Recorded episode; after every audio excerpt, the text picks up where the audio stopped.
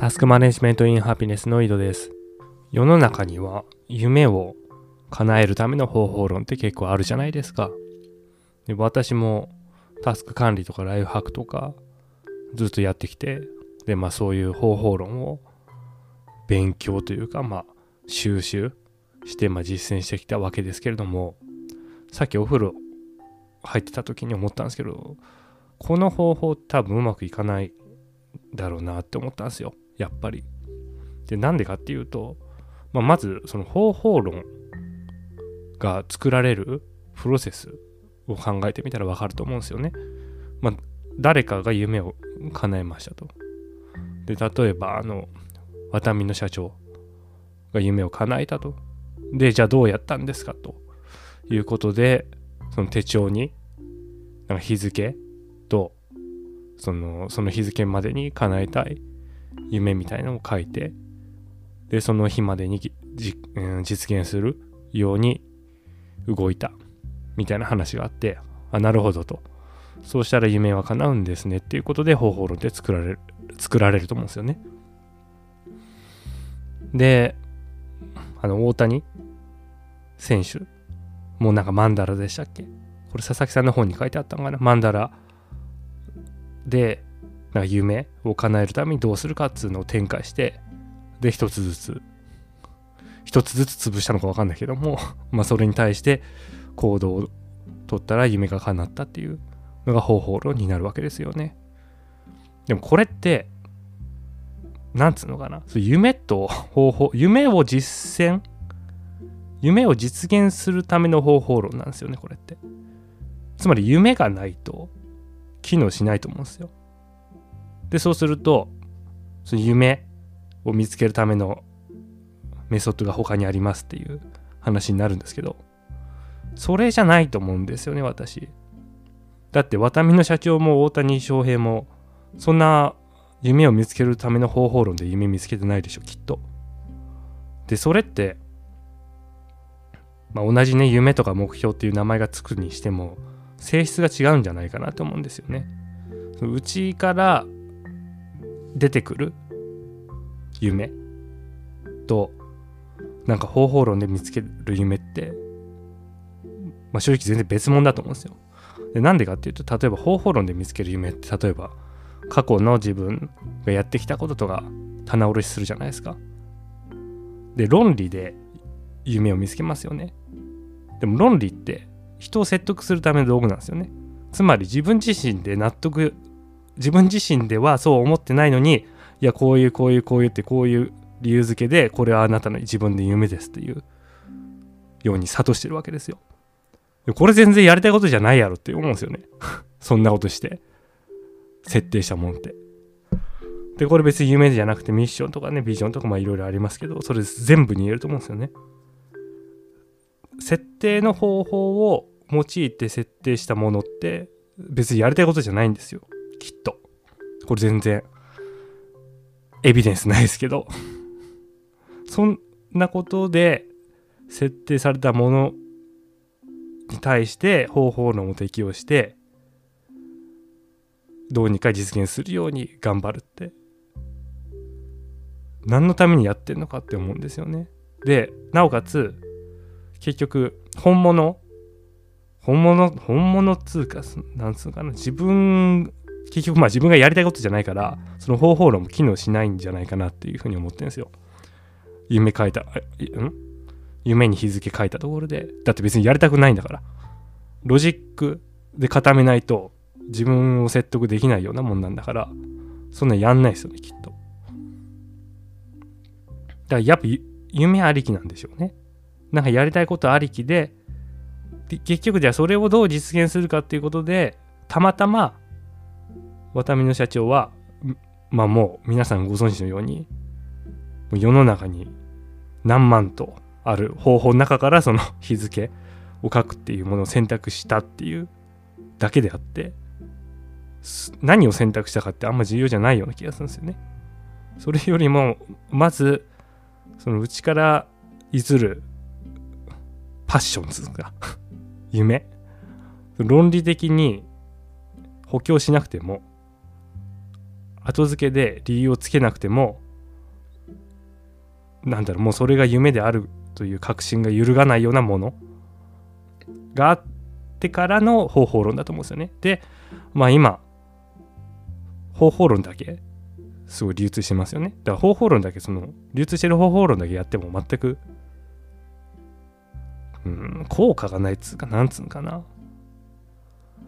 なんていうんですかね機能しないっていうかな。機能しないんじゃないかなと思うんですよ。うん。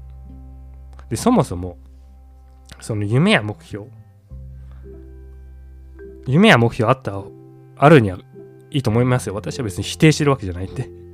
夢や目標。ただ、だそれは外からの力によって作られるようなものだったら別になくていいと思うっていうのが私の意見ですね。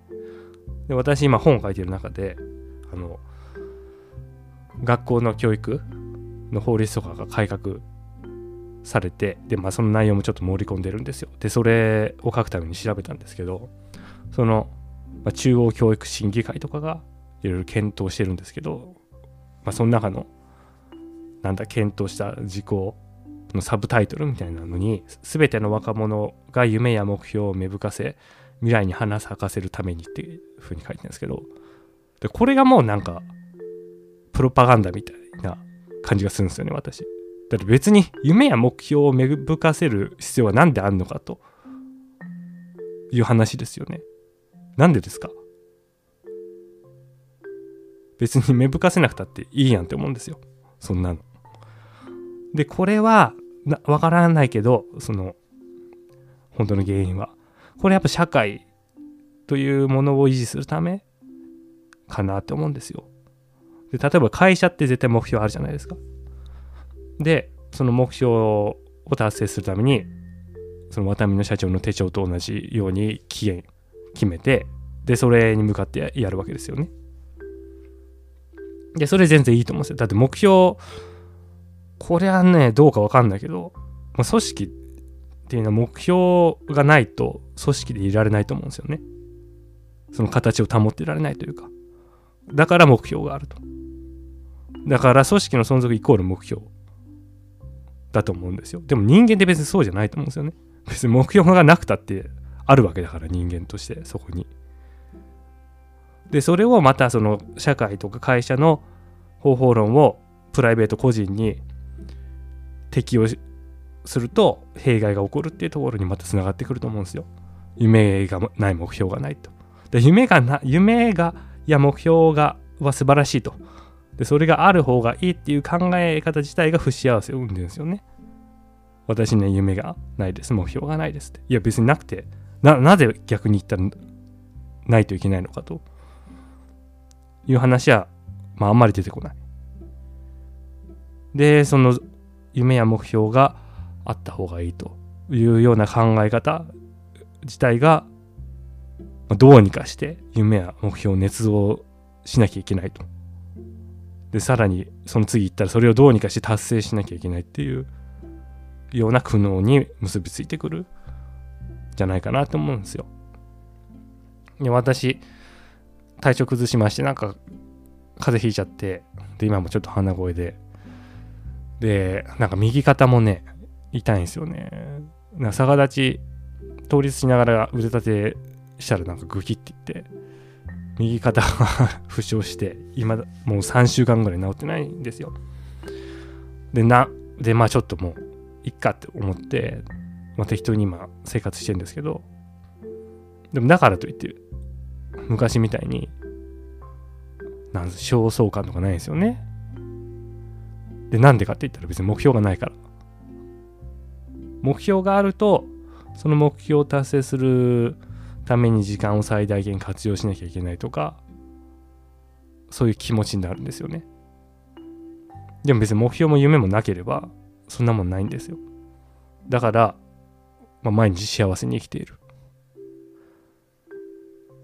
よく生産性って話ありますよね。であれは成果分のコストっていう計算式。計算式っていうほどのもんじゃないですけど、まあ、そういうふうに表されますよね。で、成果って価値っていうふうに言い換えてもいいと思うんですよ。で、価値っていうのは結局何のため？誰のためとか？いう方向性を設定して初めてその軸で価値があるかないか、まあ、成果が出てるか出てないかっていう風な考え方になるんですよね。だから生産性という話をするのであれば常に何のために何にとっての生産性かっていうことになってくるわけですよ。でも別にその何のためにとか何にとってのっていうものが存在しないのであれば生産性を語る必要もなくなってくるわけですよね。それがいいのか悪いのか分かんないんですけど何なんでしょうねこれはね。いいことなのか悪いことなのか。かもちろんそれできた方がいいと思いますよ。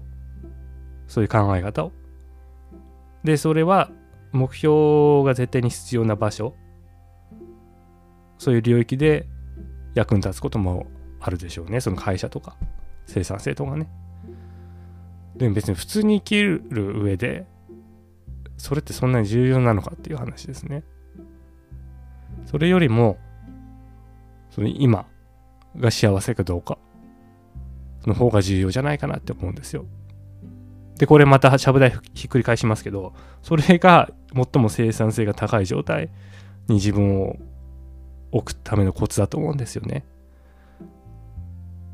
ちょ数年前まで多分34年前まで自分が考えてたことがあって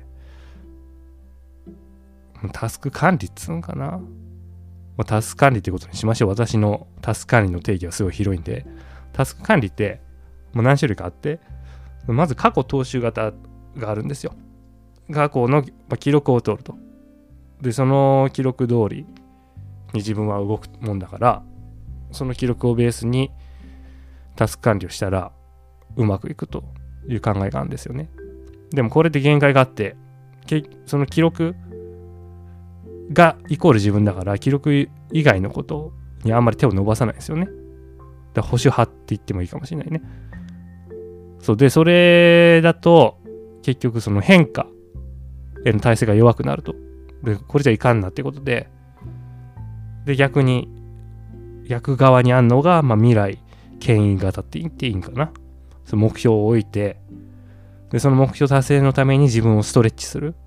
っていうのが未来牽引型ですかね、まあ、これまあよくある。目標管理方法とかその自己実現とかかな、まあ、自己啓発とかで言われるやつですかねでそれを、まあ、組み込む必要があるなっていうふうに数年前思ってたんですよ。で、まあ、それやってたんですけど、でこれはこれで欠点があって、まあ、しんどいんですよね、常に。常にストレッチされるから、正直、しんどいんですよね。で、その場が別に幸せじゃないわけですよ。その毎日が。PDCA 回してるから。絶対失敗してるから。ストレッチ、ゴールに対して実績としては常に不足してるわけですよ。だってストレッチゴールだもん。達成できるゴールだったら意味ないですから。で、それはそれで厳しいんですよね。で、そんな中で、まあそうやってきて、まあでもうまくなんか融合しないといけないのかなっていうふうにずっと思ったんですけど、まあ他の第三の道を見つけまして、でそれが、品質管理とか学んでくる中で学習したものがヒントなんですけどシグナルノイズ比ってあるんですよね。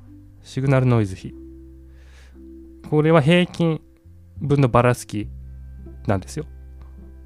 つまり平均が高くてばらつきが少なければ値が大きくなる。でこの値が大きいものほど品質が良いっていう話なんですよね。つまりその日常でのばらつきを最初に抑えていれば常に品質がいいっていう考え方なんですよね。助かりに当てはめると。で、ストレッチだとばらつきが大きくなんですよ。あ、今日もダメだったとかね。なんかそんなこと言ってなんか機嫌悪くなったりして、もうばらつきが大きくなると。だからいくら平均が高く維持されてても結局 SN 比が小さい。で、過去踏襲型は逆にまあばらつきが小さいとしてもその平均を大きく向上させることはまあないわけですよ。だって今までやってきたことをまあ整理してもう一回自分に適応するみたいな考え方なんで平均は上がんないんですよね。まあ、でもなんかその過去とか未来とかま考えずに今のばらつきをできるだけ小さくしてで平均を上げるそれだけにフォーカスしていれば毎日の SN 比は高くなりアウトプットも一番大きい最大値を維持でし続けられるんじゃないかなっていうのが、まあ、最近の持論なんですよね。まあだからそんなことを本に書こうと思ってます。なんで、あの、引き続きモニター募集してますんで、まあ、ぜひご興味のある方はご連絡お願いします。はい、以上です。それでは良いタスク完了。